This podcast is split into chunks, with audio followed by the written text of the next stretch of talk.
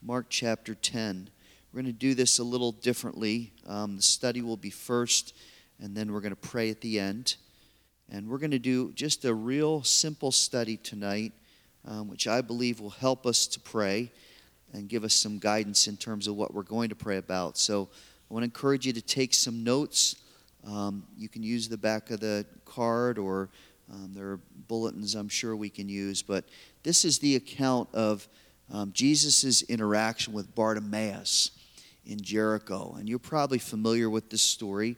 Um, it's only seven verses long, but there are a number of truths. I've had so much fun studying this. You know, you study scripture a lot, right? And you get used to the accounts and you think, well, I kind of covered it.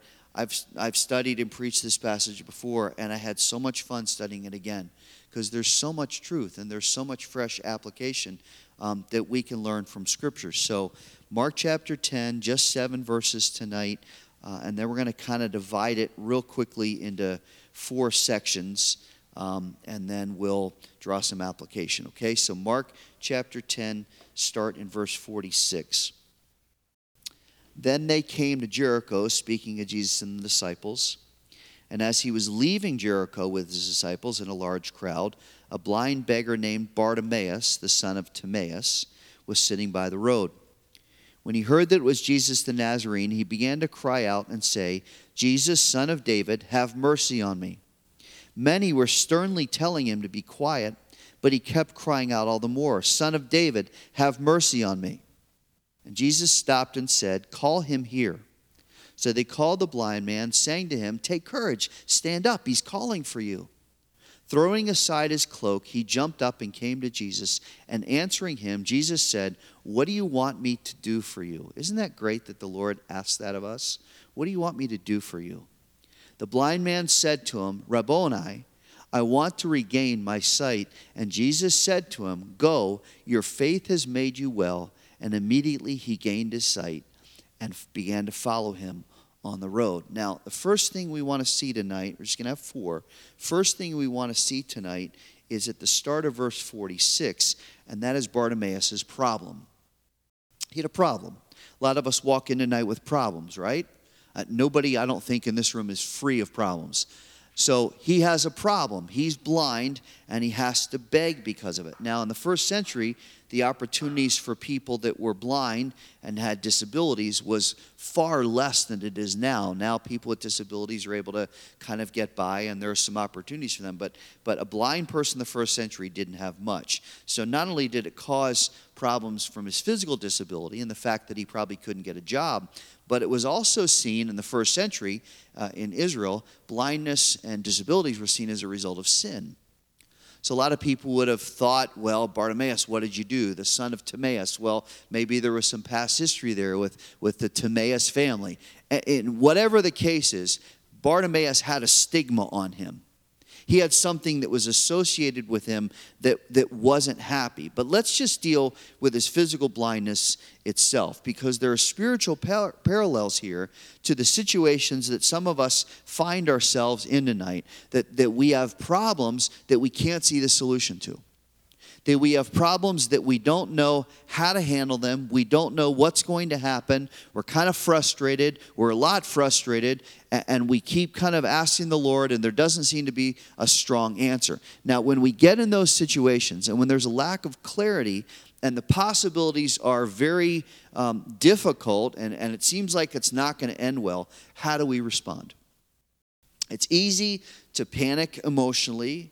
It's easy to get very discouraged and very despondent, and we start to fear the worst, and, and maybe we feel like we're letting other people down, and, and what do we do with that? And we start to get down on ourselves, and, and we look at it, and we don't feel like there's any recovery, there's any real answer, and, and, and we don't want to, but we get kind of short sighted, and we see the problem as serious, and it is, and the fear is real, and it is but but what do we do next? We've been there, right? I've been there many, many, many, many times. And some of you are going through that right now. Others of us have people around us that are going through it. We just looked at prayer cards that said that people in our congregation have, have issues. And I found that during those times, there are three feelings that can rise up. and they have a strong potential to negatively impact our thinking and our faith. Now, the three feelings number one is insecurity, okay? That, that we can get into that place where we feel like we're not worthy, that, that we're kind of insignificant, that nobody really cares about us. Why should I go on? Why should I? Uh, it doesn't matter. Whatever I do, I'm just kind of failing at each step. And, and, and, the problem with that is that's not humility. That's the enemy's subtle attempt to get the focus completely on ourselves. And he fills our mind with beliefs that are not authentic and they're not um, trustworthy. So we get insecure. The second feeling we get is we feel incapable. Well, because I'm insecure, now I feel like I can't do anything. We lose confidence in our gifts, we lose confidence in our talents. And again, the enemy's trying to undermine any hope and any thought of success that we might have. So we get insecure and then we start to feel incapable. And when those two things combined, then we get into the feeling and the reality of isolation. We start to separate ourselves and say, well, I can't be around people because I'm a failure and what will they think of me? And we get into this misguided belief that if we're alone, that we won't bother anybody and nobody will have to bear our burdens and that somehow that will get uh, make things better. Now, what do we do with these feelings? When, when those things, and those are real, we've all felt those feelings, maybe even today. And, and, and not only do we lose confidence in ourselves when we're dealing with that, but then we start to lose confidence in the Lord. And that's where it really gets serious. And the enemy pushes for us to do this because his goal, his one goal, is to undermine faith. His one goal is to direct our focus to ourselves, get our focus away from the Lord, and to say, You are not sufficient, you can't do it, you're worthless, you're miserable, and you have no hope. Now, here's the thing that the enemy keeps forgetting that's exactly the thing the Lord wants us to say, too. But the Lord wants to direct our focus away from ourselves. You're worthless. You're not going to make it. You're not going to get by. And He wants to say, Yes, but I can. I am sufficient for you. And while you need to admit that you don't have the answers and you are not worthy, I'm telling you because of Jesus, I'm making you worthy and I'm giving you the answers and I will be sufficient for you. And if you will admit that you need me and you'll trust in me, I will take care of you. And we may say, well, I want to see the path. I, I want to know where this is headed. But, but we walk by faith, not by sight, right? Bartimaeus is blind. He can't see Jesus in person. He just hears the crowds coming and he knows that Jesus is the answer. So he hears the crowd and he says, Here's what I've got to do I've got to cry out. So the first thing he's got is a problem. The second thing we want to see from the text is the persistence of his faith. Mark says Barnabas begins, uh, Bartimaeus begins to cry out, which means he didn't just do it once, he did it multiple times. How many times do we pray and we get frustrated after a couple times that the Lord hasn't answered? So we stop. Well, I prayed about it. How long did you pray about it? I don't know, a couple times. A week, a month. Prayer is the measure of our faith. Prayer is the measure of, I'm going to keep crying out until the Lord gives a clear answer. Because he promises that when I call on him, he will answer. He promises he will come near to me when I call. He promises that I have direct access to his throne of grace through Jesus, and he tells me to come boldly. So I am going to keep praying, I'm going to keep calling on him until he answers. Write down Luke 18 in your notes because that's a passage where Jesus tells a parable about a woman that keeps going to a judge and saying, I want justice. I need your help. And Jesus says, This is an example that when we pray, we should always pray and never give up. Now, that's what Bartimaeus does here. Notice in verse 48 that the people are sternly telling him to stop yelling, to be quiet. Now I ask myself, why are they being so mean to him? He's blind, he's needy, they know him, he has little hope, they've seen Jesus heal, they know his power. Why aren't they pushing him to the front of the line? Well, they're not pushing him to the front of the line because they're selfish. and because this is one of the subtle secrets of spiritual warfare that the enemy will send people to discourage us more than we already are. So Bartimaeus, hey, I need some mercy. Hey, Jesus, help me. Hey, Bartimaeus, shut up. Be quiet. Shh. Stop talking. And, and it's not just, hey, you know, other people have needs besides you. The text says they sternly told him to stop. Now, sometimes we get people in our lives and we think they're friends and we think they're, they're, they have our best interests in mind, but what they try to do is they try to undermine us. And instead of supporting us, they cut us down and cut us back. And that's the enemy. That's the enemy trying to drag us down and discourage us. And then you've got the other part of his attack, which is just full bore, head on attack. I'm just going to undermine your confidence. Think of Nehemiah when he was building the wall with the people, and Sanballat and Tobiah came along and said, What are you doing? That's, that's not right. You shouldn't do that. You're in the wrong. Bartimaeus is crying out. The people are telling him to shut up, but look at what Bartimaeus does. I love it. Verse 48 as they're sternly telling him to quiet, be quiet, he says, No, I'm not going to be quiet. I'm not going to be dissuaded by your words and by your opposition to my conviction. And verse 48, the Spirit says, He kept crying out all the more. I don't know about you, but I need some of that mindset. I need some of that mindset. I just need to keep crying out. I need to keep calling on the Lord. I'm not going to stop trusting. I'm not going to stop crying out to Him for help, even though it doesn't seem like anybody's on my side and it doesn't seem like there's any kind of a clear answer. I don't want my answer, I want His answer. So I'm going to keep crying out and I'm going to be confident because He's always gracious and His ways are perfect. And even though I think there's a right way, I got to remember that the Bible says there's a way that seems right to man, but it leads to death. So I need to submit myself, as we did earlier. I need to surrender myself to the Lord's plan and leading and ask Him for what is best. But I'm going to persist. I'm going to keep going. I'm not going to stop until the answer is clear. So there's a problem, there's a persistence. Third, would you see that Jesus' response it's in verse 49, is personal. Now, look back at verse 46 for a second. Notice the time and location of when this took place because it's not accidental. Every single detail that the Holy Spirit gives us is designed to teach us and strengthen us. So he says it's on their way out of town. There's a large crowd. Now, both details are important. The fact that there's a large crowd, everybody's cramming around him, everybody's pushing and shoving and trying to get close. It's kind of a claustrophobic's nightmare, right? It's like if you guys ever watch the World Cup, when somebody scores a goal, what happens? The, the guy rips off his shirt and goes sliding on the ground, and then all the players come and pile on him, right? And I, I, that always just creeps me out because I'm like, here are 10 other guys on top of you, and you're at the bottom, and you can't breathe, and you're like, get off of me. This is not fun. I know I scored the goal, but get off of me, right?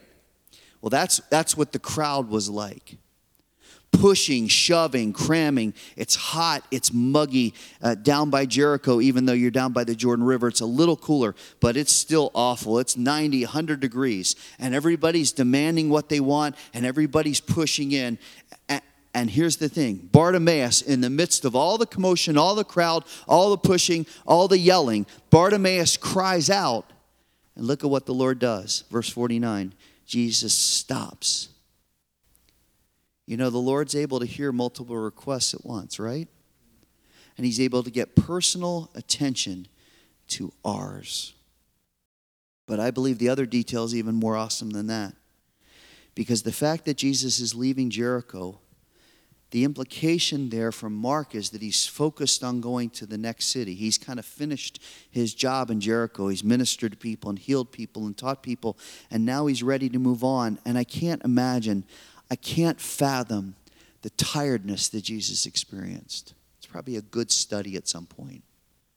He's worn out, he's weary, everybody's making demands. And if you look back a chapter to chapter 9, or actually the first part of chapter 10, leading up to this, leading up to Bartimaeus and Jericho, and right before the next chapters, he goes into the triumphal entry. So he's at this pivotal time.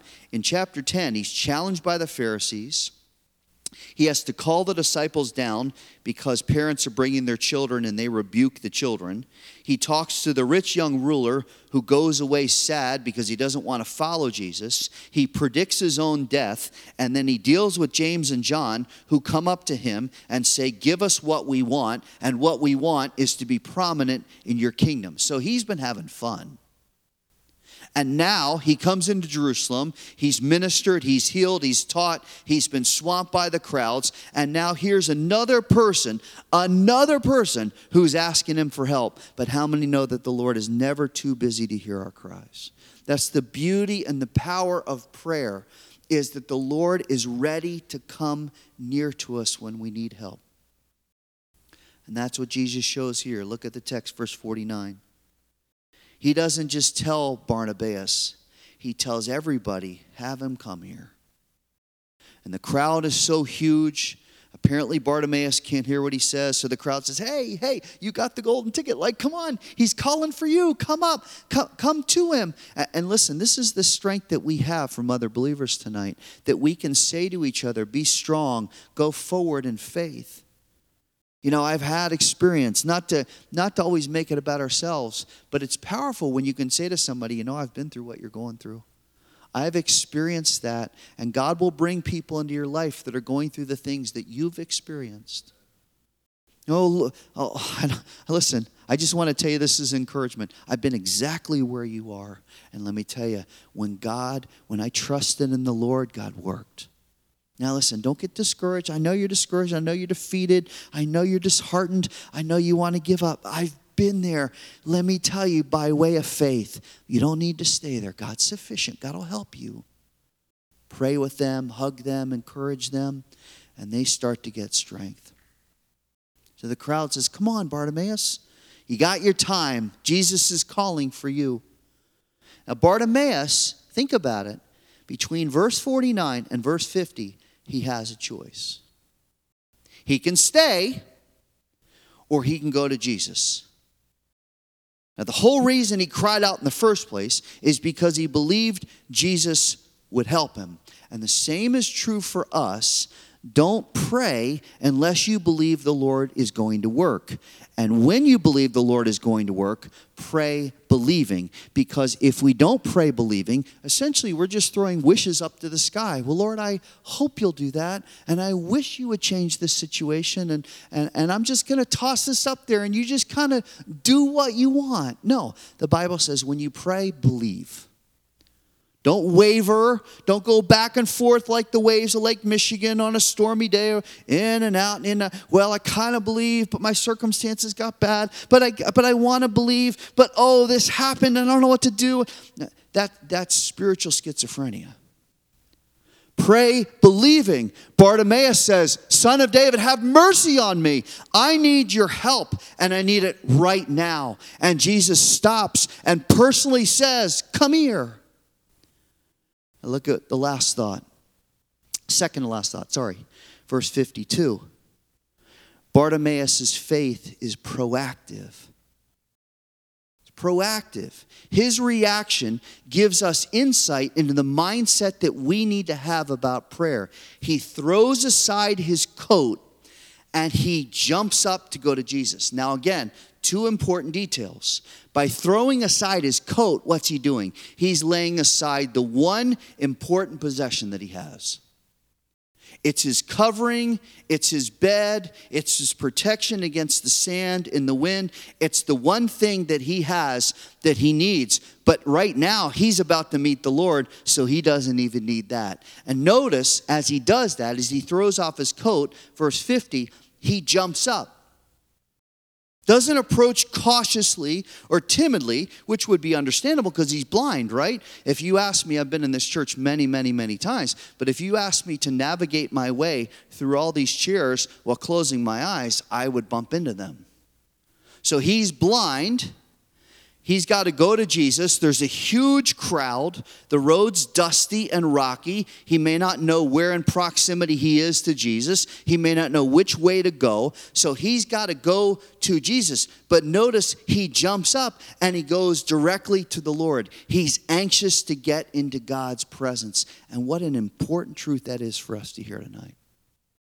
You guys came here tonight because you wanted to be in God's presence. And the enemy works so hard to discourage us and to dissuade us from crying out to the Lord and going to the Lord. And he tries to convince us it's beyond hope. It's never going to happen.